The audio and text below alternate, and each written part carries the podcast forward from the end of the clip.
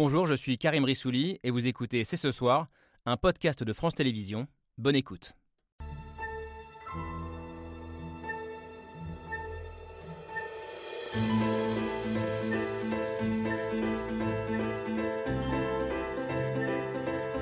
Bonsoir à toutes et à tous, soyez les bienvenus sur le plateau de C'est ce soir.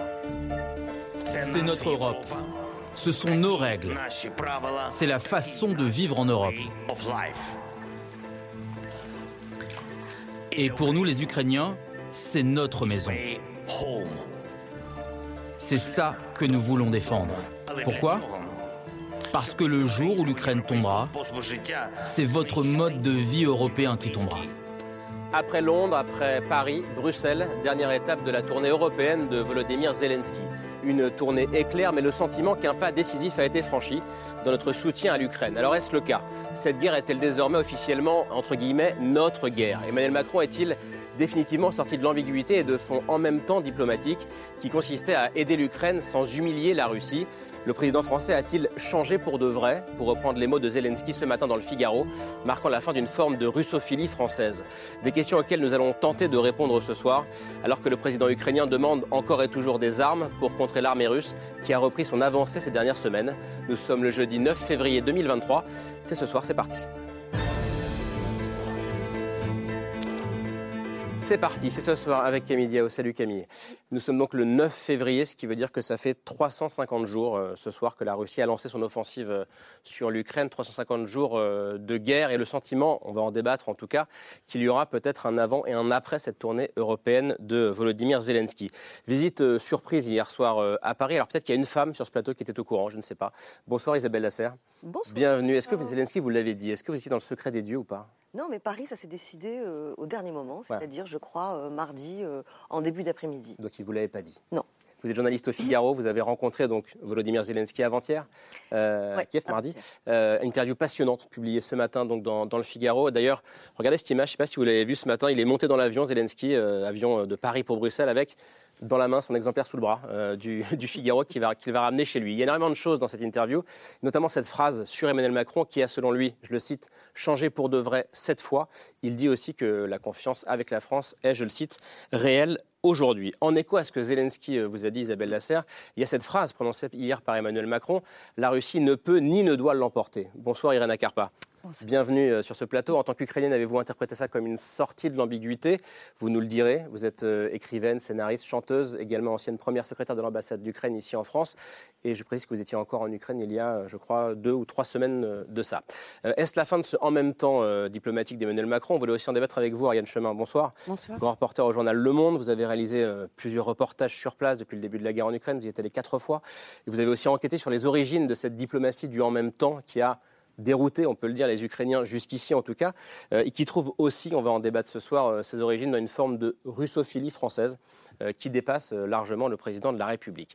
également avec nous Benjamin Haddad, bonsoir. Bonsoir. Député macroniste de Paris, mais surtout ce soir président du groupe d'amitié France-Ukraine à l'Assemblée. Ça fait plusieurs semaines, vous, que vous demandez, vous plaidez pour renforcer l'aide militaire et humanitaire à l'Ukraine. Vous nous direz si vous êtes satisfait de ce qui s'est joué ces 24 dernières heures. Quand Zelensky, on l'a entendu, affirme en gros que les Ukrainiens défendent notre mode de vie, il dit aussi que les Russes, eux, ne seront jamais européens. Il a même dit ce matin euh, à Bruxelles euh, que la Russie était la force la plus anti-européenne au monde. Et ça résonne avec ce que vous avez vécu, avec votre expérience. Claude Blanche-Maison, bonsoir. Bonsoir. Ancien ambassadeur de France en Russie, donc de 2000 à 2004, en gros au moment où Poutine est arrivé au pouvoir. Et vous nous disiez en, en préparant l'émission que vous aviez essayé à l'époque de faire arrimer la Russie à l'Europe, sans naïveté, mais que vous aviez essayé de le faire. Pour plusieurs raisons, ça n'a pas été un succès et on va d'ailleurs en, débattre ce soir. Et puis on va aussi le faire avec vous, Lucas Aubin. Bonsoir. Bonsoir. Euh, je suis ravi de vous accueillir pour la première fois sur ce plateau. Chercheur euh, à l'IRIS, docteur en géopolitique, spécialiste de la Russie. Euh, votre dernier livre, c'est le Géopolitique de la Russie, publié à la découverte. Et ce qui est intéressant, c'est que vous regardez à la fois cette visite de Zelensky en Europe, mais aussi une autre tournée dont on parle beaucoup moins, celle du ministre russe des Affaires étrangères, Sergei Lavrov, qui est sur le continent africain depuis le, le, début de la semaine. Merci à tous les six d'être là ce soir pour ce débat qui commence avec le billet de Pierre Michel.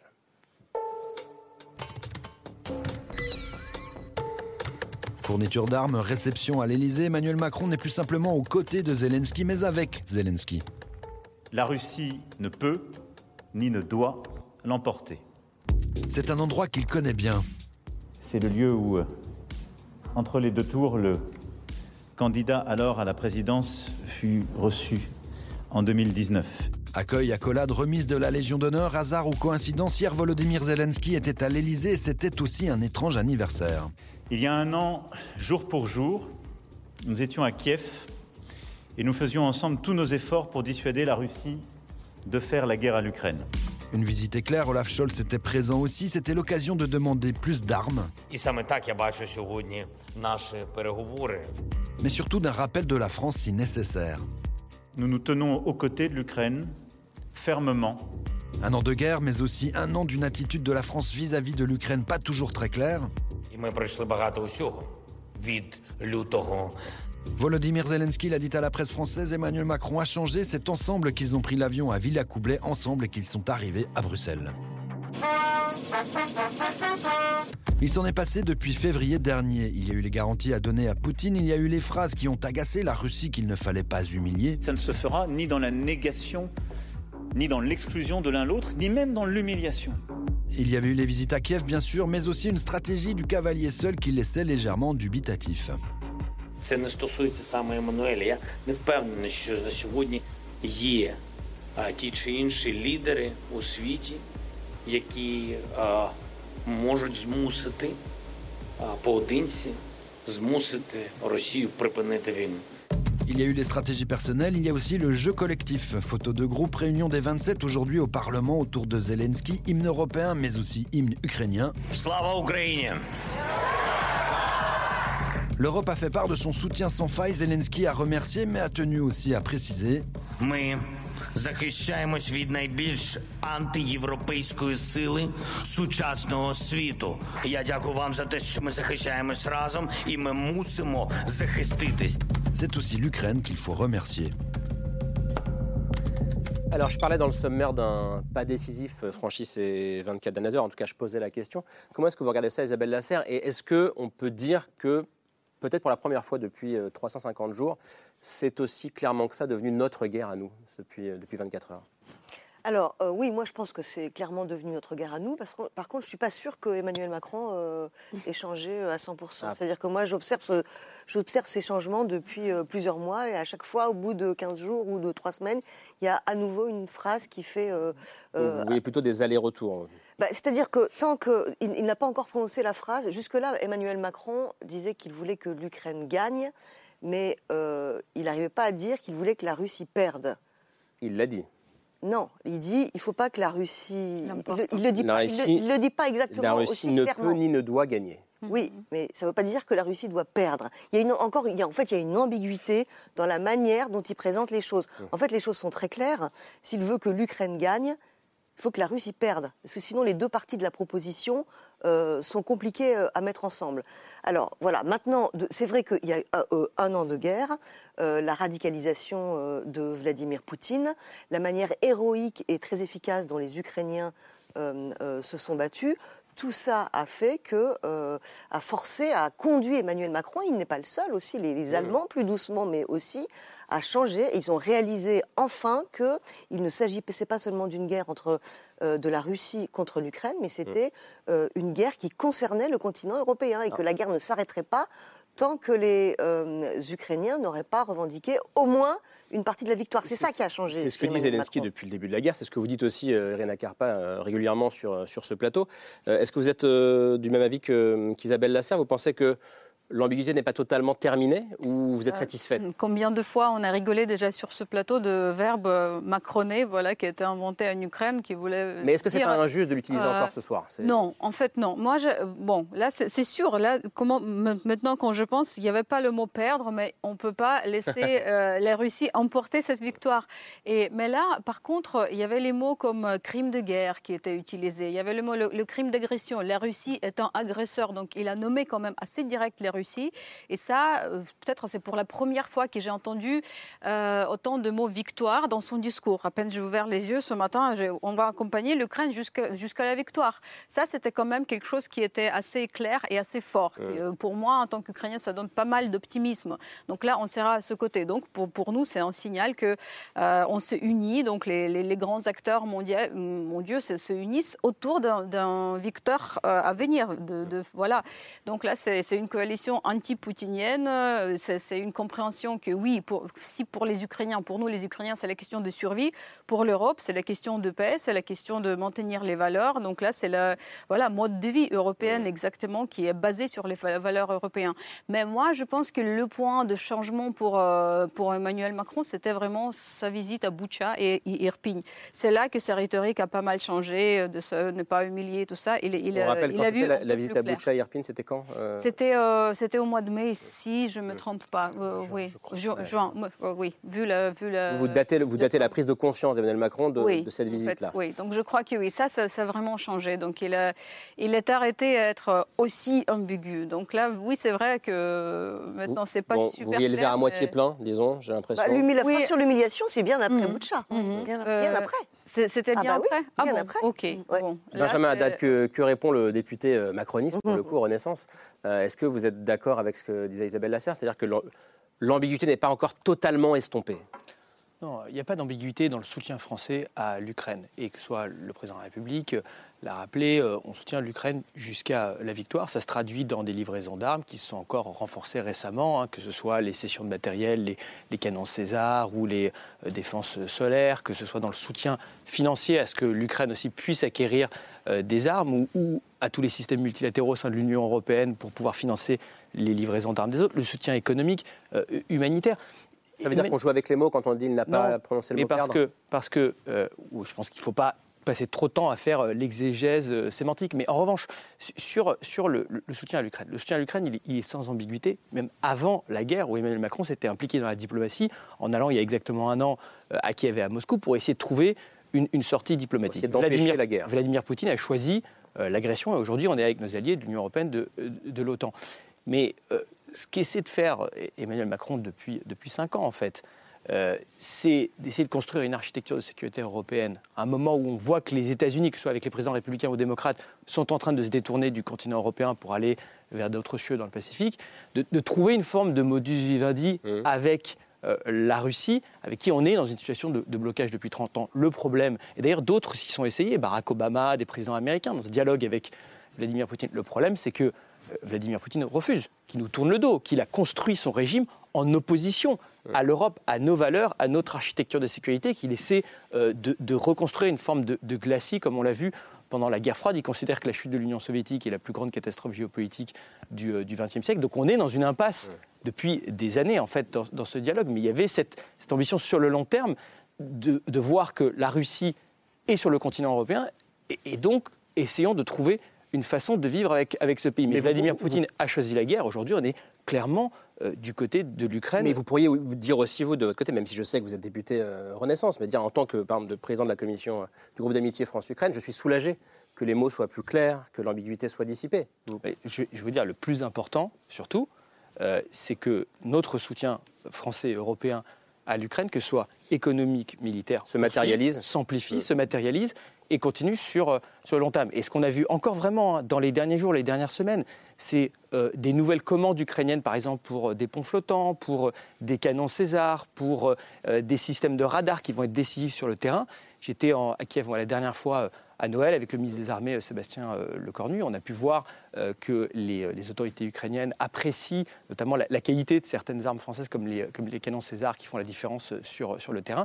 Il faut que ce soutien continue et la France peut être une puissance d'initiatives comme elle a été par exemple avec euh, la livraison des chars, les AMX euh, d'ICRC. C'est la première fois qu'un pays euh, occidental livre des chars de confection euh, occidentale, ce qui a créé une dynamique aussi avec après les chars. Euh, d'ailleurs, Zelensky l'a reconnu dans, dans l'interview qu'il a, donné à Isabelle les portes. Donc il faut.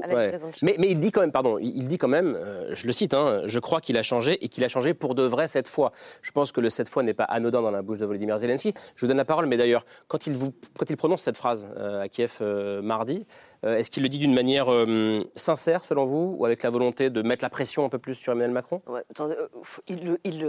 il, l'a dit en sachant peut-être déjà qu'il va à Paris le lendemain et qu'il va au Parlement européen et qu'il va demander aux Français, aux Allemands et à tous leurs alliés rien au hasard. Euh, des armes supplémentaires et des avions euh, supplémentaires. Donc il serait quand même.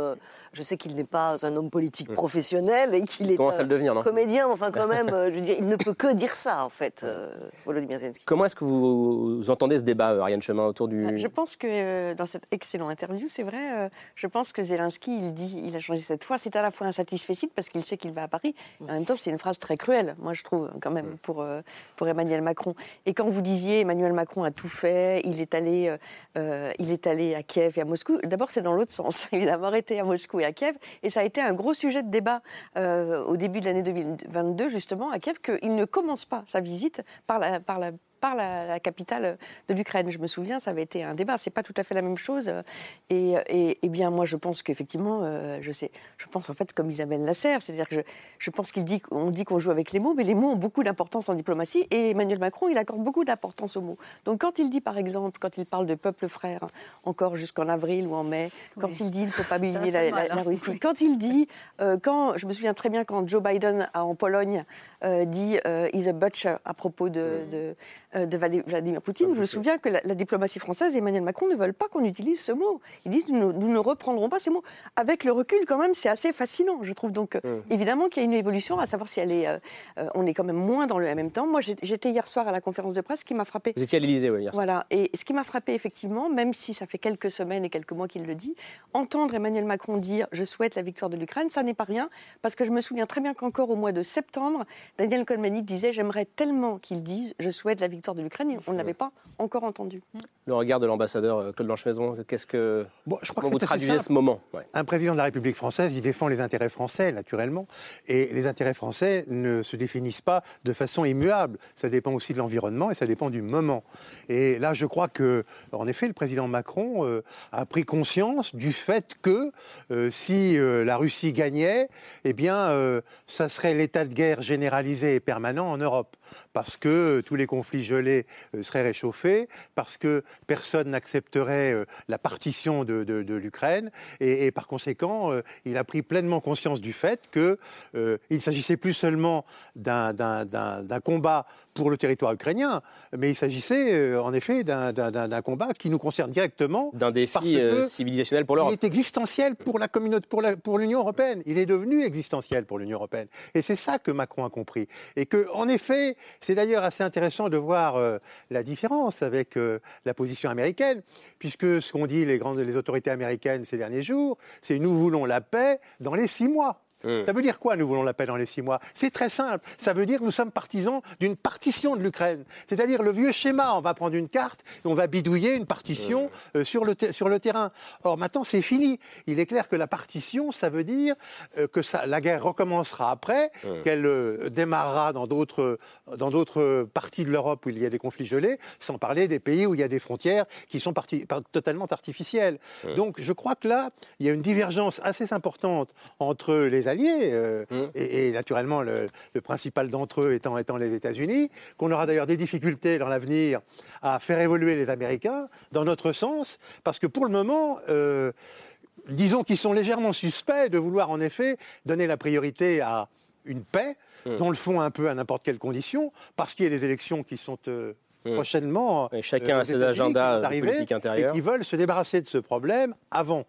Euh, or, euh, c'est pas nécessairement notre intérêt. Enfin, c'est pas notre intérêt. Bien sûr, c'est notre intérêt d'avoir une paix, mais pas à n'importe quel, prix, et certainement pas au prix d'une partition mm. où 20% du territoire de l'Ukraine serait donné à, la Russie. Mm. Ce serait l'assurance d'installer euh, une zone d'instabilité et d'installer la guerre pour très longtemps en Europe. Mais c'est intéressant parce que c'est comme si les choses avaient, avaient changé en, six mois. Il y a six mois, on pouvait croire que les Américains étaient pour un combat beaucoup plus frontal avec la Russie, les Européens plus timorés, et que, et que c'était inversé. Lucas Aubin, comment est-ce que vous regardez ça? Oui, complètement. Je crois qu'il y a eu une prise de conscience du fait que Vladimir Poutine, en fait, misait sur le moyen, voire le long terme sur le terrain, en fait. Et que, à terme, les puissances occidentales allaient forcément se diviser et allaient euh, devoir compter sur l'opinion de chaque peuple européen, euh, américain, et que finalement, avec les crises arrivant, les élections arrivant également, mmh. euh, ça allait être potentiellement compliqué. Et là, il faut accélérer la machine sur le terrain. Euh, euh, Emmanuel Macron, pendant longtemps, a cherché justement à faire l'intermédiaire. Il parlait à la fois avec Volodymyr Zelensky, à la fois avec Vladimir Poutine. Il voulait jouer un rôle. On se souvient, pardon, on se souvient de ce documentaire où il, parlait au téléphone avec euh, Vladimir Poutine, qui était diffusé au mois de septembre, ça, je sais plus. Il plaisantait. Oui, il plaisantait avec Vladimir Poutine. Il plaisantait, bien sûr. Il y avait vraiment un lien. Mais ce lien s'est distendu à mesure, justement, que euh, Vladimir Poutine était jusqu'au boutiste, qu'il ne lâchait pas d'un iota ses objectifs sur le terrain, et qu'il parlait encore euh, récemment de dénazifier, démilitariser et désataniser l'Ukraine. Et en fait, aujourd'hui, les termes employés, euh, c'est que la Russie est en guerre politique contre l'Occident réuni. Ce sont les termes. Alors évidemment, euh, on parlait de ça dans les discours russes depuis 2007 euh, à peu près, mais là, on a atteint des, étapes, on a, passé des, étapes très importantes. Je crois que pour Emmanuel Macron, c'est difficile de revenir en arrière. Et pour Zelensky, Isabelle Essar, il y avait aussi, je rebondis sur ce que disait Claude Blanche-Maison, peut-être l'objectif de cette visite, c'était de se dire que peut-être un jour, dans les quelques semaines, quelques mois qui viennent, le soutien occidentale ou des opinions publiques européennes allaient s'estomper et qu'il fallait venir maintenant pour essayer de remobiliser, conjurer Alors, je quelque chose Je crois qu'il n'a aucun doute sur le fait que les opinions publiques sont en fait le, moteur de, de, l'aide à l'Ukraine. C'est-à-dire qu'il ne les voit pas faiblir, mais au contraire, il, il mise sur les opinions publiques européennes pour faire pression sur les gouvernements euh, et il trouve que les gouvernements vont, euh, vont trop lentement. moi, ce qui me chiffonne dans cette histoire, en fait, c'est que euh, moi, je pense que les États-Unis n'ont pas tellement changé. Ils ont à peu près la même position qu'au début, et heureusement qu'ils étaient là au début, parce que sinon, l'Ukraine serait déjà mangée par, par l'armée russe. Il a fallu compter sur les, uniquement sur les armes européennes euh, il n'y aurait plus de Zelensky aujourd'hui. Mais c'est les Européens qui ont bougé. Et, et, parmi les Européens, ce ne sont que les Européens de l'Ouest, que les Européens de l'Est, ils n'ont jamais changé de position. Et ils ont toujours dit qu'il faut soutenir euh, à fond l'Ukraine très rapidement. Il y a eu un changement dans les pays d'Europe de l'Ouest, mais on a perdu un an. Moi, je trouve qu'on était, euh, on n'était pas dans le sens de l'histoire depuis le début de la guerre. On a perdu du temps. On est toujours à la ramasse. On est toujours en retard. Et alors après, on finit par donner, euh, oui, un tank, un truc. Et puis, mais mm. en fait, euh, on est, on est en retard. Et peut-être que ce retard coûtera la, paix, enfin la, la victoire à Volodymyr Zelensky. Mm. Et, c'est ça que je trouve un, petit peu dommage parce que tout ça, enfin, je sais pas, moi, je suis la Russie depuis depuis 25 ans. Euh, mais tout, tout est, tout est, mais, mais, tout est écrit. Mais tout est écrit, tout est écrit. Alors évidemment, euh, euh, on peut, il s'est auto-radicalisé. Poutine n'a pas changé. Hein. Il, il, a toujours été hum. celui-là. Il s'est auto-radicalisé. on peut peut-être pas forcément prévoir que Wagner recruterait dans des prisons et, et torturerait avec ce type de torture qui sont différentes de celles qu'il avait utilisées en Tchétchénie, etc.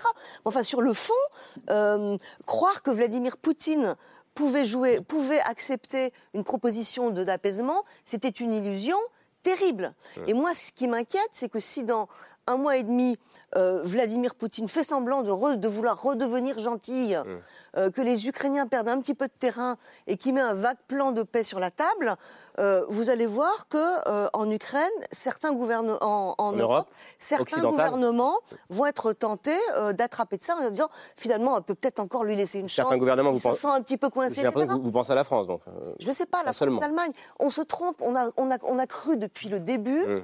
qu'en fait, on voit on voit la Russie, d'abord on, analyse l'Ukraine avec des lunettes russes, et on voit la Russie avec des lunettes occidentales. C'est-à-dire qu'on a cru depuis le début, par exemple, que les, en fait, les sanctions économiques et, l'appauvrissement de, la Russie euh, mèneraient Enfin, euh, à l'affaiblissement et à la défaite de la Russie. Mais oui, mais en fait, c'est complètement euh, euh, mal connaître le fonctionnement du régime russe ou l'idéologie en fait, est beaucoup plus importante que l'économie.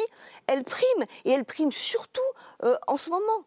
Je voyais un désaccord, j'arrive, hein, mais je voyais un désaccord chez Claude Blanche, je suis pas d'accord avec ça je crois qu'on peut dire que les trois jours qui viennent de, de s'écouler euh, marquent un, très grand succès de, de Volodymyr Zelensky et qu'il a probablement créé, en effet, une situation irréversible. Et on le voit bien dans son situation, discours. Pardon, irréversible de soutien total à l'Ukraine. Chez les Européens, je dis bien. Oui, on a compris, pas chez les Américains. Et le discours au Parlement européen ce matin était remarquable. Comme d'habitude, il a ajusté euh, son discours à la cible qu'il visait. Il n'a pas parlé euh, particulièrement de livraison de chars ou d'avions. Il a parlé parlé des principes. Et dans les principes, c'est votre guerre. Euh, si nous perdons cette guerre, euh, vous aurez euh, la déstabilisation de toute l'Europe pendant beaucoup d'années. Mm. Donc ça, c'était très important, et je pense qu'il a convaincu. Et son discours était très court, très ciblé et très convaincant. Et que par conséquent, les opinions publiques européennes ne reculeront pas, et ne reculeront pas devant un vague plan de paix. mais, mais, mais vous dites, je suis pas d'accord avec Isabelle Les Américains, je n'en suis pas sûr. Par contre, les Américains, je n'en suis pas sûr. Ils sont très loin. Ils sont très loin. Ils ont beaucoup moins à perdre, à part une partie de leur leadership du camp occidentale. la Carpa. Euh, Ils ne sont pas en Europe. Vous juste, juste, une question. Pourquoi pour, pour les États-Unis, s'ils disent qu'ils vont terminer dans six mois, pour nous, les Ukrainiens, c'était n'était pas interprété comme si on devait donner la moitié de nos territoires. C'est peut-être qu'ils avaient le plan. Donner comment... plus pour gagner plus vite. Oui, euh, pour gagner dans les six mois. Vous avez entendu comme ça aussi. En fait, les détruire. Donc là, détruire les Russies, parce que c'est ça dans, dans l'intérêt des États-Unis, avant qu'ils se mettent à être alliés avec euh, la Chine et avant qu'ils donnent leur truc nucléaire à la Chine, qui, qui a beaucoup moins. Donc, de toute façon, donc là, euh, nous, on croit toujours à l'aide des États-Unis parce qu'ils étaient là. Mais en fait, on est super reconnaissant à la France parce que les Césars, c'était bien en amont. Euh, les High et voilà, après, tout ce qui était. Oui, les, oui, euh, les, les Césars, c'était avant les High Mars. Et après, c'est voilà, tout ce que la France a fait pour vaincre contre la propagande russe avec Russia Today, voilà, pour reconnaître Wagner comme en tant qu'organisation terroriste. Tout autre chose. À chaque Français qui a, qui a fait son soutien aux Ukrainiens, qui a accueilli les gens chez eux, qui ont envoyé l'aide humanitaire, c'est incroyable la France était toujours notre partenaire, donc c'est surtout. Mais est-ce que vous êtes d'accord pour dire que, avec Isabelle Asser, que peut-être que dans un mois et demi, dans deux mois, si la situation militaire sur le terrain euh, continue à voir une dynamique de l'armée russe, ça pourrait se retourner une nouvelle fois? Est-ce que vous êtes sereine ce soir? Euh, Moi, je suis, comme, euh, comme Zelensky a dit, on n'a pas de temps. Donc, on n'a pas de temps à perdre. Ça, je suis complètement d'accord que nous, on était donné les chars, les, voilà, tout ce qu'on demandait, un peu trop en retard. Hum. Si c'était fait avant, on aurait gagné, on aurait sauvé beaucoup plus de vies déjà. On aurait évité beaucoup plus de dégâts. Mais bon, il ne faut pas gagner, perdre le temps maintenant. Parce que, en fait, les visites de Vladimir Zelensky sont faites euh, on, prépare la contre-offensive euh, parce que là, la Russie, ça va s'éclater dans sept jours. Peut-être ce sera la culmination de tout ce qu'ils font. C'est-à-dire si vous, euh, bah là, la grande offensive qu'ils préparent. Vous attendez à une grande offensive russe. L'anniversaire. Mm. Oui. donc là, c'est déjà commencé en fait. Mm-hmm. Si vous demandez les gens à Bakhmut, ils vont dire que c'est déjà l'enfer, mm. que c'est déjà commencé, mais on tient de toutes nos forces parce que dans notre intérêt, c'est épuiser. Les Russes ont tout ce qu'on peut. Et en fait, ça pourrait être un super moment pour gagner notre territoire si euh, l'offensive russe s'épuisent là, euh, avant le moment où ils se regroupent, euh, et ils font la défense et après pour préparer une nouvelle offensive, ça peut être, euh, pour nous, ça, va, ça peut présenter une bonne occasion de libérer nos territoires. Et ce n'est pas juste pour libérer les territoires ukrainiens, pour sauver les vies, etc., etc. Si on libère, si on récupère nos frontières de 1991, ce qu'on veut, y compris Crimée, hein. ça va provoquer une dépression dans la société russe. Et ça, ça va vraiment accélérer le chute de, de système le chute de régime, voilà. Et après, euh, l'avenir russe peut-être ils, vont être revenus dans les années 90, oui, mais là, ils auront eux-mêmes la chance de, euh, de, fonder la fédération et finir avec euh, l'empire qu'ils ont maintenant. Benjamin Je crois que ce qui est fondamental aujourd'hui pour nous, Européens, c'est de tenir dans le long terme, en fait, dans le soutien à l'Ukraine. Le seul espoir aujourd'hui de Vladimir Poutine, c'est qu'on se divise, c'est qu'on s'affaiblisse, qu'on commence à zapper pour des raisons euh, électorales, médiatiques, etc., que ce conflit, en fait, soit moins central pour, euh, pour nous et là qu'il puisse avoir une offensive. Moi, je partage totalement euh, la, mise en garde d'Isabelle Lasserre. C'est vrai que si Vladimir Poutine parvient à obtenir une forme de cessez-le-feu qui serait imposée de façon artificielle par l'extérieur, par les Américains et les Européens, il faut se faire aucune illusion. Ce serait une trêve qu'il utilisera pour se refaire militairement, économiquement, avant de lancer une nouvelle offensive. Et quel précédent en plus pour euh, des futures agressions, soit russes en Europe ou d'ailleurs sur, sur d'autres théâtres. On pense à, à, l'Asie. Donc nous, notre, notre intérêt, c'est parce que ce n'est pas une question morale, c'est une question de pur réalisme. Notre intérêt. C'est aussi une question morale, non? Mais c'est évidemment que c'est une question morale pour nos valeurs et pour la défense de la souveraineté et de la liberté ukrainienne. C'est aussi notre une question de réalisme pour nous, Européens, Français, de tenir dans le long terme dans la défense euh, de l'Ukraine et dans sa capacité à obtenir la victoire, parce que jusqu'ici, notre stratégie a fonctionné, c'est-à-dire de ne pas rentrer nous-mêmes directement en guerre naturellement, et ça, ce sera toujours une ligne rouge, mais de donner aux Ukrainiens les moyens de se défendre. C'est ce qui leur a permis de reconquérir du territoire, ce qui a permis de repousser une offensive russe qui, quand même, initialement visait Kiev et à prendre le contrôle de l'intégralité du, euh, pays. Mais aujourd'hui, il faut continuer à, à les soutenir. C'est la seule façon d'apporter euh, la stabilité et une paix durable dans cette région. Et je dirais pour nous aussi, en tant que Français, au-delà de la question ukrainienne, si vous me le permettez, d'incarner une forme de leadership en Europe sur ces questions stratégiques et militaires. Ça fait des années que la France dit à ses partenaires européens de réarmer, de prendre les questions de sécurité au sérieux, de ne pas dépendre uniquement des Américains, sur ces sujets, parce qu'on sait que les Américains sont soit en train de se replier sur leur politique intérieure ou de se tourner euh, vers l'Asie. Quel meilleur moyen de dire à nos partenaires baltes, polonais, roumains, qui voient, suédois, qui voient la Russie à leurs frontières, qui voient la menace russe à leurs frontières, qu'on prend euh, leurs impératifs de sécurité au sérieux, que d'être au premier plan du soutien à l'Ukraine. Il en va aussi vraiment de la défense européenne, de la souveraineté de l'Europe à plus long terme. Et justement, il y a quand même une autre question que Volodymyr Zelensky ce matin est venu euh, porter devant le Parlement européen, c'est celle de la future intégration de l'Ukraine à l'Union européenne. Euh, et, moi, la question que je me pose, c'est justement quelle est, la position française au fond sur cette question? Parce que, alors évidemment, hier soir à Paris, ce matin à Bruxelles, on a vu beaucoup, on va dire, de gestes d'amour, de déclarations d'intention, de, symboles. évidemment, la France a soutenu le statut de candidat qui a été accordé à l'Ukraine en juin dernier. Mais historiquement, la France, c'est un pays qui a toujours été assez réticent aux élargissements de l'Union européenne, euh, d'un côté pour ne pas perdre son leadership sur l'Europe, euh, mais aussi parce que euh, la France pense que trop de membres dans l'Europe, eh bien, ça, peut porter préjudice à, l'intégration européenne. Donc, est-ce qu'avec cette guerre, Claude Banche-Maison, est-ce que la France a, changé de position sur, sur sa vision de l'Europe et d'un potentiel élargissement? Euh, l'adhésion d'un nouvel État membre, c'est toujours quelque chose de très compliqué. Les fameux 33 chapitres, les questions techniques. Il faut que l'économie de ce pays devienne cohérente avec le marché intérieur. Ça prend, euh, ça prend du temps. Donc là, comme politiquement, on n'a en effet pas, pas le temps, eh ben, il va falloir inventer quelque chose. Mmh. Il va falloir que nous inventions quelque chose. Et peut-être qu'il faut inventer... Euh, quelque chose qui ressemble à l'adhésion, euh, qui soit l'adhésion Canada Drive. Euh, par exemple, que ça a le goût, ça a la couleur, mais ce n'est Par exemple, des espaces communs en matière économique, des espaces communs en matière de sécurité, des espaces communs en matière d'éducation et de formation, mais pas euh, l'entrée de, l'Ukraine dans les institutions européennes, parce que on ne peut pas le faire sans risquer de, de, gripper complètement les mécanismes européens, puisqu'effectivement effectivement, l'économie ukrainienne aujourd'hui n'est pas directement, euh, ne peut pas directement appliquer l'ensemble du droit dérivé européen. Hmm. Donc il va falloir faire preuve d'imagination. Euh, c'est possible, euh, et je suis sûr que je suis sûr qu'on le fera. On est obligé de prendre l'initiative politique. Luc c'est vrai qu'elle est importante cette image de Volodymyr Zelensky à Bruxelles. Alors il y a aussi l'image où il est devant le drapeau européen. C'est c'est pas neutre. on se demande comment c'est reçu à Moscou, mais au-delà de ça, c'est quelque chose de très très important.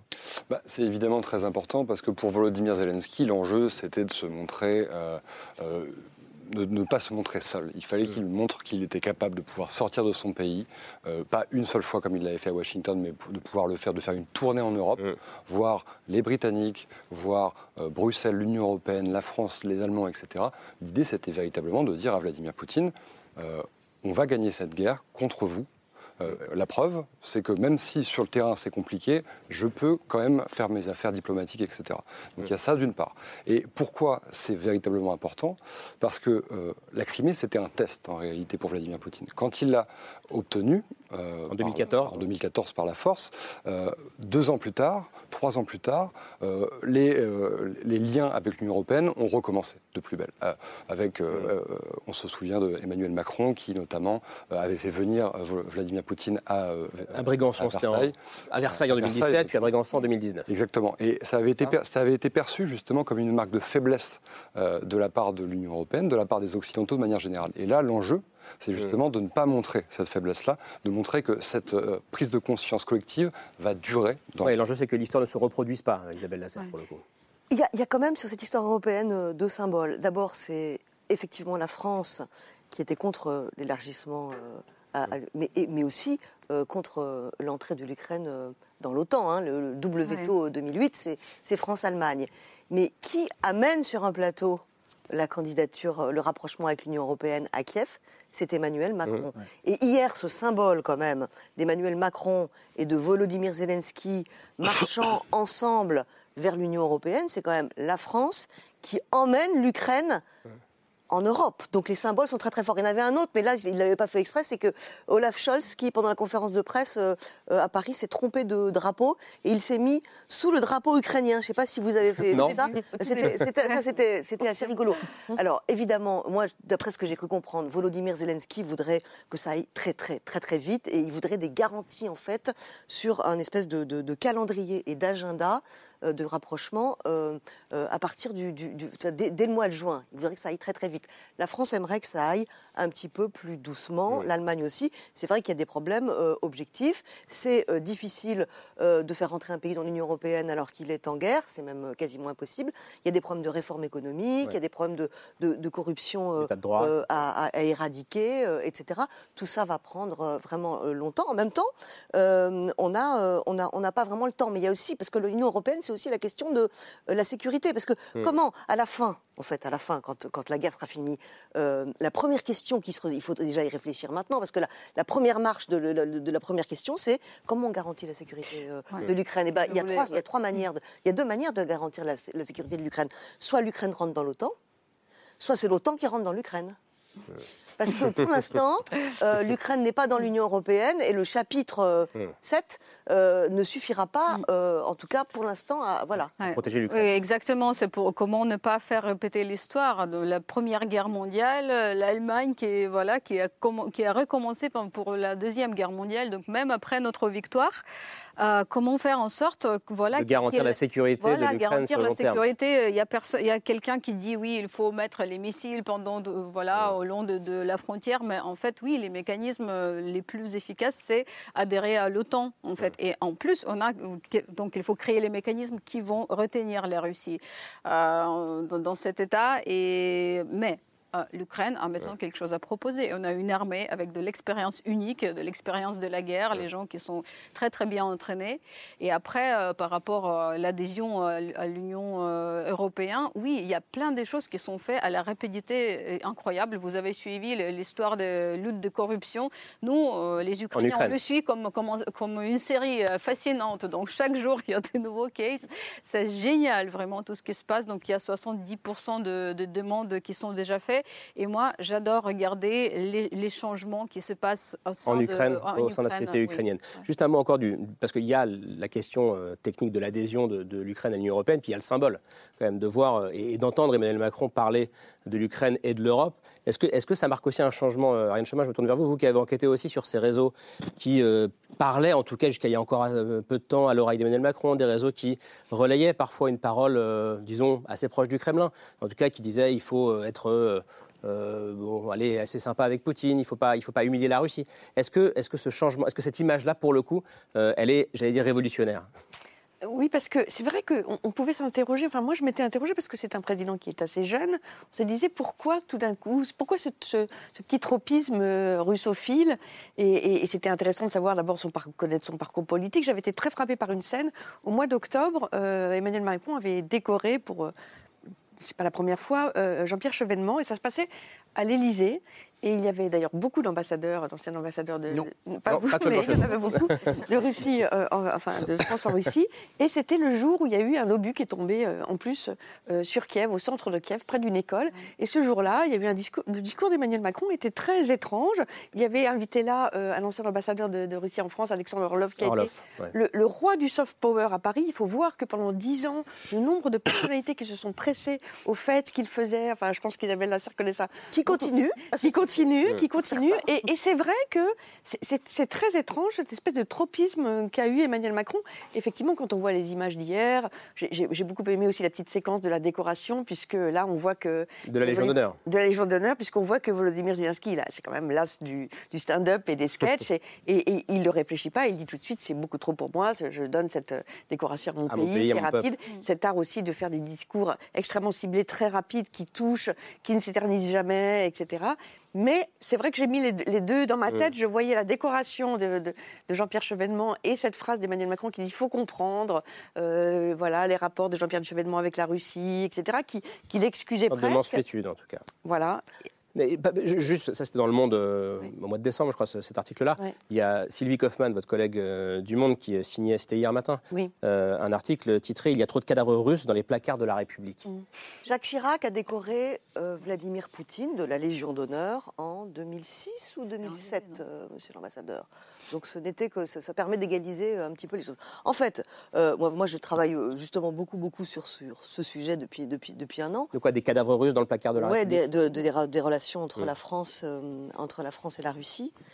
Euh, pour un travail de fond. Et euh, c'est un travers, en fait, qu'ont tous les présidents français. Nicolas Sarkozy l'a eu. François Hollande l'a eu? Chirac l'a eu. Alors, François Hollande a été celui qui a été le moins russophile, de, tous les mmh. présidents.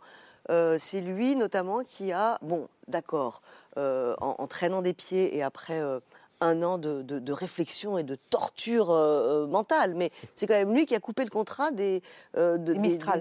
les fameux porte-hélicoptères que Sarkozy avait vendus à la Russie et qui, et si, si François Hollande ne l'avait pas fait, euh, il serait aujourd'hui euh, en mer Noire ou en mer d'Azov. À lutter contre les Ukrainiens. en, train de, en train de tirer contre l'Ukraine. Donc c'est très très important. Jacques Chirac était complètement russophile. Il parlait, il, faisait dans le musée de, Boris Yeltsin à Ekaterinbourg, il y a encore des petites phrases, des petits mots que Jacques Chirac euh, écrivait à, Boris Yeltsin pendant le, le G20 en russe. Il lui écrivait des petits mots en russe. Voilà. maintenant, euh, les, on a toujours, la France a toujours été aussi, en fait, a eu une, une, vision de la Russie euh, euh, très conservatrice. Mmh. C'est-à-dire qu'on a soutenu euh, Gorbatchev quand il fallait soutenir Yeltsin parce qu'il était évident que l'Union soviétique s'effondrait, mais ça nous arrangeait pas parce qu'on on préférait cet ordre de la guerre froide, très gérable, pas de chaos, etc.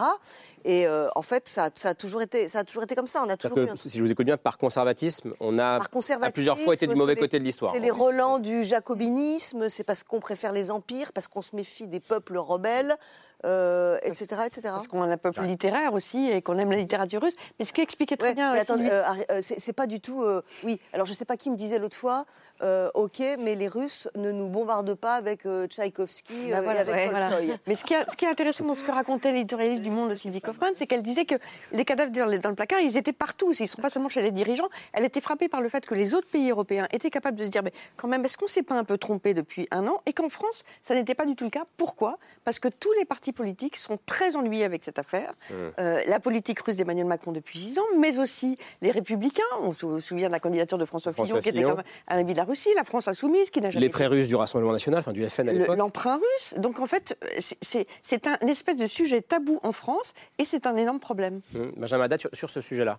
En fait, il y a trop de cadavres russes dans les cadavres de la République. Mais c'est une histoire très ancienne et au fond, cette, cette alliance un peu romantique mmh. avec euh, la Russie, euh, c'est toujours transformé en, échec et en plus c'est fait souvent au détriment de notre relation avec d'autres pays et notamment les pays euh, d'Europe centrale. Mais, mais, depuis toujours, il y a eu déjà l'illusion des, euh, philosophes, Catherine II la prenant pour une despote éclairée alors que c'était un tyran, puis Napoléon qui va voir Alexandre à, à, Tilsit en, pensant pouvoir construire une grande alliance alors qu'en fait il aurait mieux fait de soutenir des, pays comme la Pologne et d'autres à ce moment-là pour faire une, zone tampon en, Europe centrale. Vous l'avez avec François Mitterrand au moment de la chute du mur qui ne comprend pas ce qui est en train de se passer, qui ne comprend pas en fait la, dynamique et qui va voir euh, Gorbatchev pour créer une sorte de confédération en fait au, détriment des, nouvelles démocraties, des nouveaux pays souverains euh, d'Europe centrale. Et c'est vrai qu'on a été après très réticents, et ça s'est senti, mmh. vis-à-vis des élargissements de l'Union européenne. Ça veut dire qu'Emmanuel Macron s'inscrit dans cette histoire. Non, mais maintenant, c'est vrai qu'on a, euh, un, encore une fois, un dirigeant russe qui, qui, ferme la porte à ça, qui choisit une fois de plus la voie de l'agression. Et donc nous, la, la, direction qu'on doit prendre, c'est d'aller de se rapprocher, non seulement de soutenir l'Ukraine, mais de se rapprocher, à mon avis, de ces pays d'Europe centrale avec qui un rendez-vous raté, au moins depuis 30 ans d'ailleurs, depuis la, chute du mur de Berlin. Et pour dire un mot juste sur la, sur la dimension européenne avec l'Ukraine, qui est quand même intéressant, c'est qu'il faut se rappeler aussi que cette guerre commence en 2014, l'annexion de la Crimée, l'invasion du Donbass, avec le mouvement euh, du Maïdan, la réaction russe au mouvement du Maïdan, qui est un mouvement pro-européen. C'est au moment où les Ukrainiens veulent signer juste un accord de libre-échange avec l'Union européenne, qu'ils voient en fait comme la voie d'un meilleur avenir, de la lutte contre la corruption, de l'installation de la démocratie dans un pays, des dizaines de milliers de jeunes qui sont tirés dessus en brandissant le drapeau européen sur la place Maïdan à Kiev, c'est ça que Vladimir Poutine voit comme une menace. C'est très important de le dire parce qu'en réalité, toute cette affaire n'a rien à voir avec l'OTAN. Les portes de l'OTAN ont été fermées à l'Ukraine euh, en 2008 au sommet de Bucarest. Et c'est bien la capacité d'attraction de l'Union européenne qui est ressentie par, euh, sur la population ukrainienne. Ça a à voir avec un rejet des valeurs démocratiques européennes de la part de Vladimir Poutine. Bien sûr, qui est vu comme une menace évidemment pour le régime autoritaire de Vladimir Poutine. Camille, je reviens au, cadavre russe euh, dans le placard, parce qu'il n'existe pas seulement dans la sphère politique. Vous parliez de notre fascination française pour la littérature russe. la russophilie française, elle existe aussi beaucoup dans le monde des arts et des lettres, et notamment à l'Académie française. C'est le sujet d'une enquête qui est parue ce matin euh, dans le magazine L'Obs. Euh, L'Obs qui surnomme euh, l'Académie française la Kremlin Académie. enquête sur une russophilie bien ancrée sous la coupole. Et ce qu'ils décrivent dans cet article, c'est en fait la persistance chez beaucoup d'immortels d'une vieille fascination pour la Russie. Le nom des académiciens. Oui, effectivement. C'est le nom qu'on donne aux académiciens. Je fais bien de le préciser. Donc une fascination qui est, bah, comme on l'a dit, très littéraire, très romantique, à la fois pour les grands auteurs russes, pour l'âme slave, l'âme russe. Mais ce qu'ils décrivent, c'est que cette fascination, depuis longtemps, elle flirte dangereusement avec le politique. Et donc les deux, les deux auteurs de, l'enquête s'intéressent notamment à la figure d'Hélène Carrère d'Ancos qu'on voit, qu'on voit ici, qui est euh, secrétaire perpétuelle de l'Académie française, euh, qui a longtemps euh, fréquenté justement les salons et les, fêtes de l'ancien ambassadeur de France, ambassadeur de, Russie, en France, en France, Alexander Orlov, qui en 2015, donc après l'annexion de la Crimée par la Russie, décrivait Poutine comme l'homme qui a restauré la dignité internationale de la Russie, et Hélène Carrère d'Ancos, qui comme le rappellent les auteurs de, l'article, a aussi eu l'oreille d'un certain nombre de présidents français, euh, ceux qui ont précédé Emmanuel Macron, mais Emmanuel Macron également. Euh, mais ce n'est pas la seule russophile de l'Académie française. Euh, on va voir une photo de son prédécesseur, l'ancien secrétaire perpétuel, Maurice Druon, avec Vladimir Poutine. Maurice Druon qui a reçu Vladimir Poutine chez lui, qui a été invité dans la datcha de Vladimir Poutine. je m'arrête là, mais je ne vais pas tous les citer, mais l'article explore presque une dizaine d'académiciens qui, qui jouent un peu sur ces deux tableaux de fascination à la fois artistique, mais aussi euh, politique. Lucas Aubin, tout à l'heure, euh, Ariane Chemin parlait de soft power russe. Est-ce que ce, soft power russe en France, euh, il est aussi beaucoup passé par la culture? Est-ce que ça a été une arme finalement pour Poutine? Mmh. Oui, bien sûr. La, culture a été une arme. De manière générale, le pouvoir d'attraction de la Russie en Europe a été très fort depuis une vingtaine d'années, en Europe de l'Ouest en tout cas. on sait que les ambitions de Vladimir Poutine sur l'espace post-soviétique, elles étaient claires très tôt, en fait. dès lors qu'il y a eu les révolutions de couleur à partir de 2004, 2005, 2006. il, a dit, lui, que c'était des révolutions qui avaient été financées par les puissances occidentales, notamment les États-Unis, et qu'il cherchait à rétablir son autorité euh, à, cette échelle-là. Et notamment dans les pays baltes, il a commencé à cette époque-là à les critiquer en disant que de toute façon les Baltes étaient par essence fascistes, etc. Et en fait, ça a décrédibilisé du coup derrière la parole de ces pays, de ces peuples post-soviétiques qui disaient mais attendez, on a un régime euh, impérialiste qui cherche à euh, non pas uniquement étendre son influence euh, d'un point de vue soft, mais aussi d'un point de vue hard. Et on a eu évidemment la guerre en Géorgie, la, mise sous tutelle entre guillemets de l'Abkhazie et de l'Ossétie du Sud, qui étaient déjà des signaux très forts, mais à chaque fois, en fait, on passait l'éponge parce que justement ce soft power russe était assez puissant finalement, et qu'on écoutait avant tout la Russie, avant euh, justement d'écouter les peuples baltes, euh, la les Géorgiens, les Ukrainiens. les Ukrainiens, évidemment. Moi, je suis d'accord avec ce qui vient d'être dit sur la Géorgie et sur également 2014-2015 pour, pour, pour, pour, l'Ukraine qui nous occupe actuellement. en fait, je crois que c'est par lâcheté que les dirigeants occidentaux, je dis bien occidentaux, et pas seulement français, ont jeté l'éponge et dans le fond n'ont pas fait grand-chose. Il fallait en effet probablement intervenir militairement lorsque Poutine a envahi la Géorgie en 2008. Euh, euh, Sarkozy s'est contenté de faire euh, une médiation qui d'ailleurs a eu pour Vladimir Poutine l'intérêt de sauver la mise pour ses chars qui définiaient les commandants qui n'arrivaient pas à communiquer entre eux, etc. Et effectivement, le résultat a été pire ensuite puisque les deux euh, zones, Abkhazie et, Ossétie du Sud, ont déclaré unilatéralement leur indépendance et que la Russie les a reconnus. Ça, c'était totalement inacceptable et l'Occident, y compris les États-Unis, l'ont avalé euh, sans rien dire. L'acheter, vous Alors ça, ça a fait le lit, naturellement, de ce qui s'est passé ensuite avec l'annexion de la Crimée en 2014 et ensuite en 2015 la déstabilisation du Donbass. Ça je voudrais simplement ajouter deux choses, si vous permettez. Euh, la première, c'est que moi, je ne ferai pas un procès euh, inquisitorial ni à Diderot, parce qu'il allait passer quelques mois chez Catherine II il y a un certain temps, euh, ni à Voltaire, parce qu'il a eu une correspondance très suivie avec la même Catherine, naturellement. Et d'ailleurs, ces, lettres de Voltaire et de Catherine ne, parlent pas de, guerre en Europe, elles parlent d'autres sujets. J'ajoute mon dernier point, c'est que, en effet, au début des années 2000... Mais Diderot et Voltaire, on est très loin et on ne parle pas de... C'est très loin. Au début des années 2000, non, mais c'était sur le fait qu'il y avait un, un, fond, de russophilie euh, dans les milieux intellectuels. En effet, c'est très ancien. au, début des années 2000, ce n'est pas seulement euh, Chirac qui était euh, très proche de Poutine, c'était tous les dirigeants occidentaux. Euh, le Premier ministre euh, britannique a été faire la cour à Poutine quand il était Premier ministre. Gerhard Schröder en Allemagne, bien sûr. Et, mais... Euh, sans parler de Gerhard Schröder, même les Premiers ministres. Et, W. Bush, même chose, puisque W. Bush a dit ensuite une, absurdité en disant J'ai lu dans son âme en le regardant dans les yeux. Et Donc ce serait injuste de faire un procès uniquement aux Français. tous les pays occidentaux ont essayé d'avoir les meilleurs rapports possibles avec, avec Poutine, qui était le nouveau venu. Et, d'ailleurs, il siégeait, il siégeait au G8 est quand même euh, euh, Alors, moi, je pense que c'est un peu simpliste de dire qu'aujourd'hui, nous, nous, sommes dans une coalition du bien contre le mal. Oui, aujourd'hui, peut-être le bien contre le mal, mais c'est toujours, euh, c'est toujours un peu délicat de, de, de, peindre le monde comme coupé en deux de toute éternité entre le camp du bien et le camp du mal. La géopolitique, c'est un petit peu différent. Isabelle Lasserre, que vous allez devoir nous quitter juste après? Comment vous réagissez à ce que dit Claude Blanche-Maison justement sur non, pas de procès à Diderot et Voltaire et ne coupe bah, pas le monde en, de manière aussi binaire? À l'Est, c'est pas vrai. Ils sont toujours de, de, la Russie, euh, tous les présidents occidentaux, euh, les Américains notamment et les Français notamment, tout le monde a essayé de faire un reset. Euh, ce qu'ils appellent le reset, c'est le redémarrage des relations avec Vladimir Poutine. À chaque fois, alors celui qui a fait le plus gros reset d'ailleurs, c'était Barack Obama, et à chaque fois ça a raté.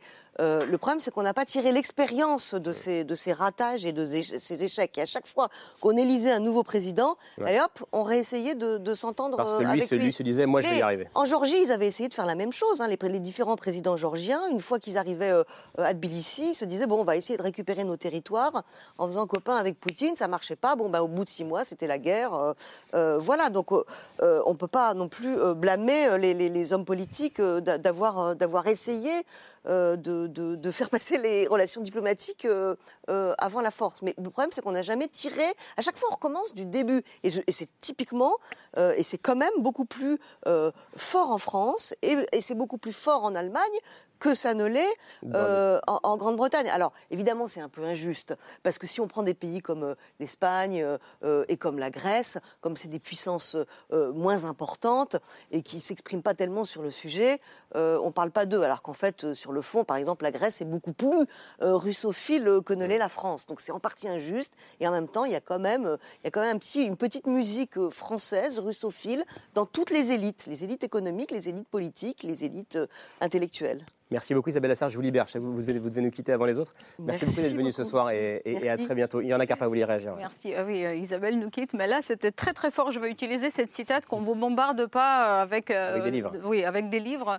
Mais c'est vrai que la culture c'est un arme extrêmement puissant et donc là tout ce qui était promotion culturelle de la part de l'empire russe, l'Ukraine par exemple n'avait pas de moyens pour les mêmes promos parce qu'on était là une partie à l'époque de, de cette même empire. Voilà donc là tous les, les, les saisons de Diaghilev, le Bolchoï, donc tout ça qui est maintenant euh, utilisé pour saupoudrer la violence qui est faite par, par la grande culture. Mais en gros, si vous scratchez un tout petit peu, si vous grattez, vous allez découvrir même que, que même Tchaïkovski, c'était le descendant d'une famille cosaque euh, qui, qui, était Tchaïka au tout début. Vous allez découvrir que, découvrir que Prokofiev, il était né à, Donbass. Vous allez voir que Sonia Delaunay, elle vient d'Ukraine. Et même maman de Serge Gainsbourg, elle est née à Odessa. Voilà. Et après, il y a des termes génériques comme avant-garde russe pour parler de l'art. Donc Malevich et les Ukrainiens, comme, comme les autres qui étaient les Juifs de Biélorussie, ils sont appelés les peintres russes. Donc ça, c'est vraiment juste le, discours, la, tactique de l'Empire pour faire tout, pour prendre tout. Et euh, ce qui concerne la lame slave et tout ça, on en a tous, vous avez raison. Il faut, pas, il faut revenir à ces rendez-vous ratés euh, avec, les, avec les, les Européens de l'Est, parce que en fait cet élan, cette, euh, cette sauvagerie, disons, ça appartient à beaucoup d'autres montre au peuple, c'est pas que, russe. Par exemple, aller découvrir Kotyubinsky, ça c'est magnifique, c'est un peintre, euh, c'est pas, pas peintre, c'est un écrivain mystique et mystérieux ukrainien qui a beaucoup plus de profondeur que mm, pas mal d'écrivains russes qu'on admire autant. Je reste euh, en, Russie, mais en revenant à la situation euh, politique et à, à, ces images de Zelensky qu'on a vues entouré de tous les leaders européens, à côté du drapeau européen, en se demandant comment ça a fait réagir en Russie et dans l'entourage de Vladimir Poutine. C'est l'image du jour, on en débat juste après, c'est signé Hugo Bernard.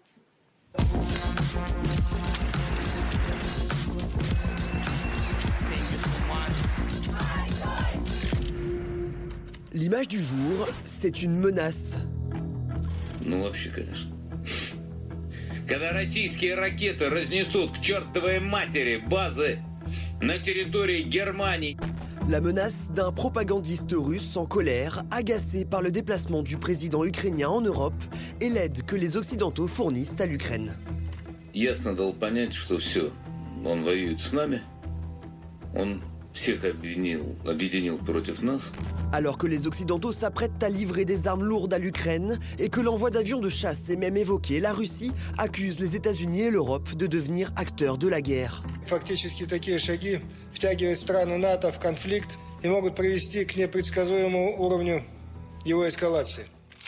Moscou tente de reprendre l'initiative sur le terrain. comme à Bakhmut, dans le Donbass, où les soldats russes, par endroits, avancent légèrement.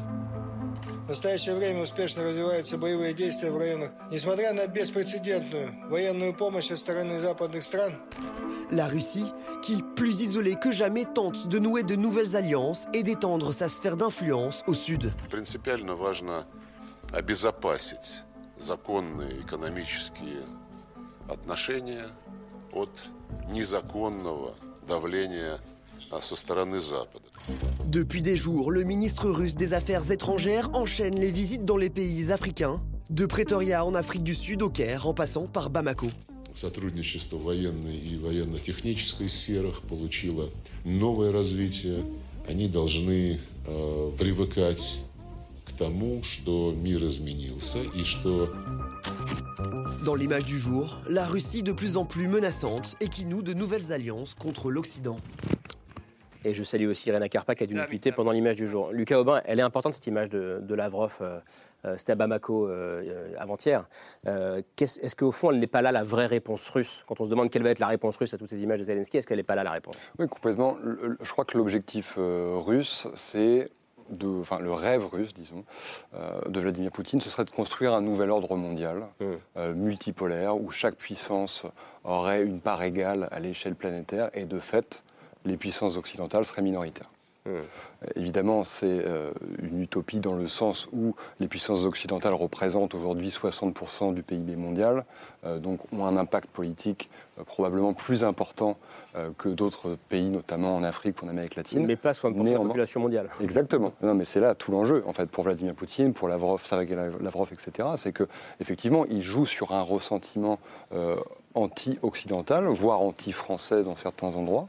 Et ça fonctionne, puisque en Afrique, depuis quelques années, euh, on peut penser à la Centrafrique notamment, au Mali aussi, au Burkina Faso, Wagner a joué sur ce ressentiment, mm. a réussi à s'implanter sur place, et aujourd'hui, c'est la euh, grande, entre guillemets, politique qui arrive avec Sergei Lavrov, qui noue des partenariats très importants. Et avec des mots très forts. On entend Lavrov euh, dénoncer cette semaine euh, l'approche néocoloniale de l'Occident. Mhm. Il va sur ce discours, Blanche-Maison. Est-ce que ça vous inquiète pour le coup? Oui, je crois qu'il y, a, la Russie poursuit là trois objectifs.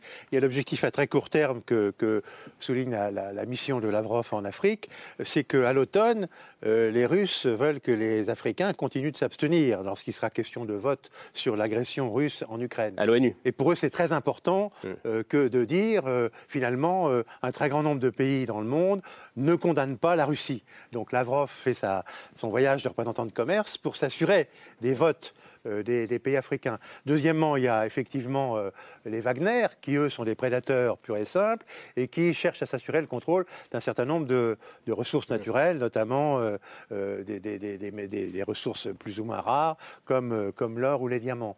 Et puis, il y a à long terme, en effet, vous avez raison, la modification de, la structure de, l'ordre mondial, mais ça, c'est pas nouveau. Il y a très longtemps que les Chinois et les Russes sillonnent l'Afrique pour aboutir à ce résultat. Moi, j'ai rencontré des, coopérants chinois aux pieds nus qui font planter du riz dans des pays improbables en Afrique parce que, effectivement, ils voulaient capter euh, une influence en Afrique. Ils construisaient aussi beaucoup de stades, notamment euh, les Chinois. Euh, et c'est pas nouveau du tout. donc ça, c'est une opération en effet de déstabilisation qui remonte à il y a très longtemps. Et là, les Russes, effectivement, remettent, remettent la gomme. C'est très dangereux, très dangereux pour nous. Ce qui est intéressant, c'est encore une fois, c'est la, la, sémantique. il parle beaucoup, par exemple, de, de ces Européens ou de ces Occidentaux qui foulent au pied la justice internationale. on a entendu Lavrov dire ça aussi cette semaine. Oui, oui bah c'est un peu le, le le discours, c'est la double pensée euh, de Vladimir Poutine, c'est-à-dire que, euh, ce que ce que font les Occidentaux, selon lui, en fait, c'est ce qu'il fait réellement. Hmm. Il met une politique néocoloniale, il en dit Ukraine. que les en Ukraine ou dans l'espace post-soviétique en général, euh, et en réalité, il déclare que ce sont les Occidentaux qui font ça. il dit que c'est Goebbels qui est à la tête des médias occidentaux. En réalité, c'est lui qui contrôle ces médias en Russie. Bref, c'est la stratégie du, miroir en, en réalité. et effectivement, la différence avec ce que vous disiez justement euh, avant, effectivement, la Russie faisait de la diplomatie en Afrique, etc. La différence, c'est qu'aujourd'hui, c'est efficace, en fait. C'est que, euh, en jouant sur ce ressentiment anti-français, euh, aujourd'hui, la France doit partir de Centrafrique, du Mali et du Burkina Faso. En tout cas, ce sont les, les, anciens étudiants de, l'université Lumumba à Moscou, et il y, en a, il y en a eu beaucoup, des Africains qui ont fait des études supérieures à l'université euh, Lumumba euh, ne revenait pas avec des idées spécialement euh, francophiles. Mmh. Benjamin comment est-ce que vous regardez ce, ce changement et, cette visite notamment de Lavrov en Afrique cette semaine? Oui, déjà, on voit que ça fait partie d'une stratégie hein, depuis un moment. Euh, la Russie qui va contre les intérêts de la France, d'ailleurs, euh, en Afrique, qui utilise euh, Wagner, des milices en fait, dont on sait qu'elles sont liées au pouvoir, qui lance des opérations de désinformation et de propagande très dures, hein, contre lesquelles on riposte d'ailleurs. Et on est en train de développer justement nos outils aussi d'influence et de contre-propagande au niveau de la défense des affaires étrangères pour pouvoir faire, faire face. C'est une forme de menace hybride.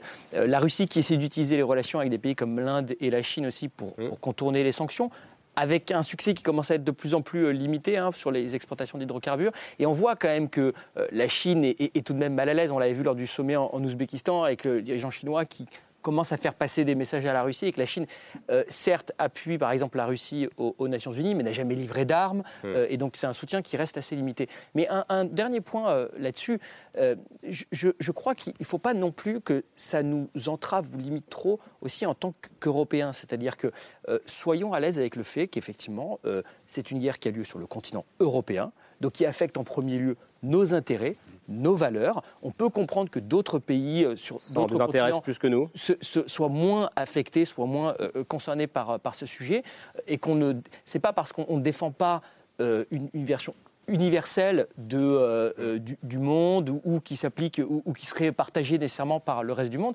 que nous n'en avons pas moins raison, en tout cas pour défendre mm. nos valeurs et nos propres intérêts, en particulier à nos frontières. Allez, on termine la discussion avec le coup de cœur de Camille. Camille, le dernier livre d'une artiste dissidente dissidente russe, c'est dur, merci, ouais. Euh, en exil. oui, euh, elle s'appelle Victoria Lomasco et, euh, et, son travail se situe un peu à la croisée du journalisme et de l'illustration, de la BD et du, du, reportage graphique. Je vous avais déjà parlé sur ce plateau de son précédent livre qui s'appelle D'autres Russies, qui racontait la société russe contemporaine à travers ses marges, à travers celles et ceux qui s'opposent plus ou moins ouvertement, plus ou moins vocalement au régime de Poutine.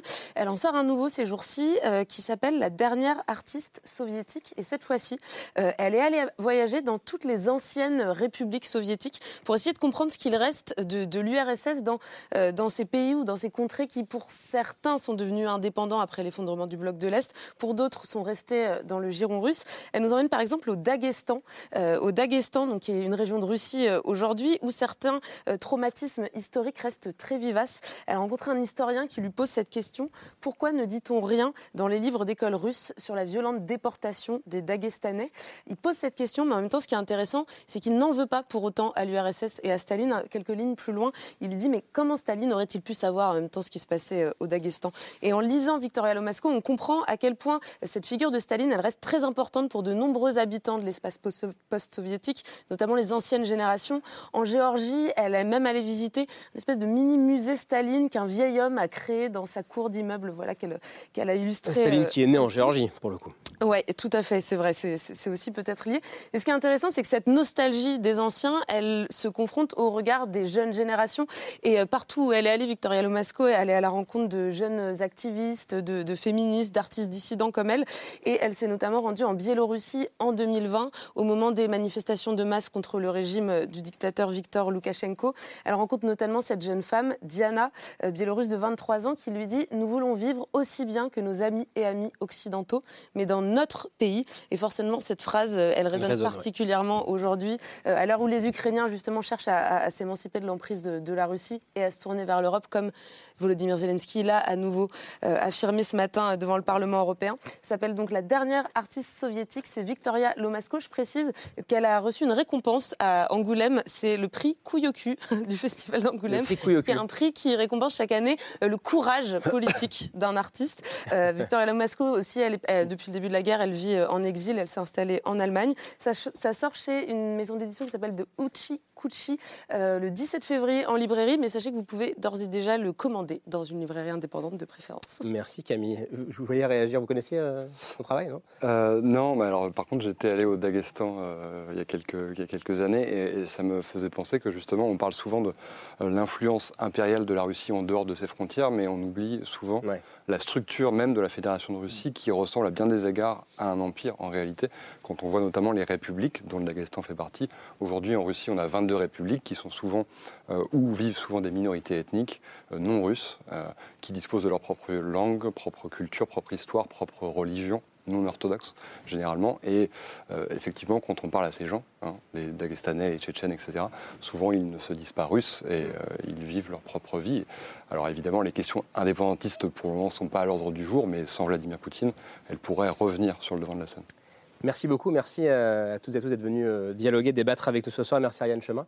Euh, on vous lit euh, évidemment dans le, journal Le Monde. Merci Benjamin Haddad d'être venu, de vous être libéré de l'Assemblée nationale. Il y a un peu de travail en ce moment. merci Claude Blanche-Maison. votre livre Vivre avec Poutine est encore d'actualité. Hein. Violence et passion, c'est à retrouver chez Temporis. et puis Lucas Aubin, votre dernier livre à vous, c'est ce géopolitique de la Russie.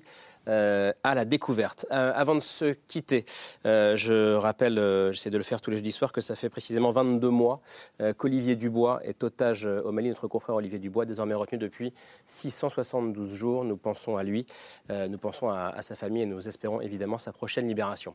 merci Camille, on se retrouve lundi en deuxième partie de soirée et merci à vous pour votre fidélité. Ciao. Musique.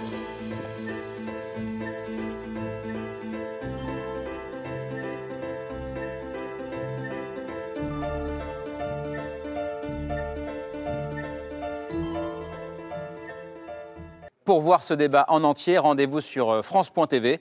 Et pour voir d'autres vidéos de l'émission, il suffit de s'abonner à la chaîne et d'activer les notifications. Merci à vous.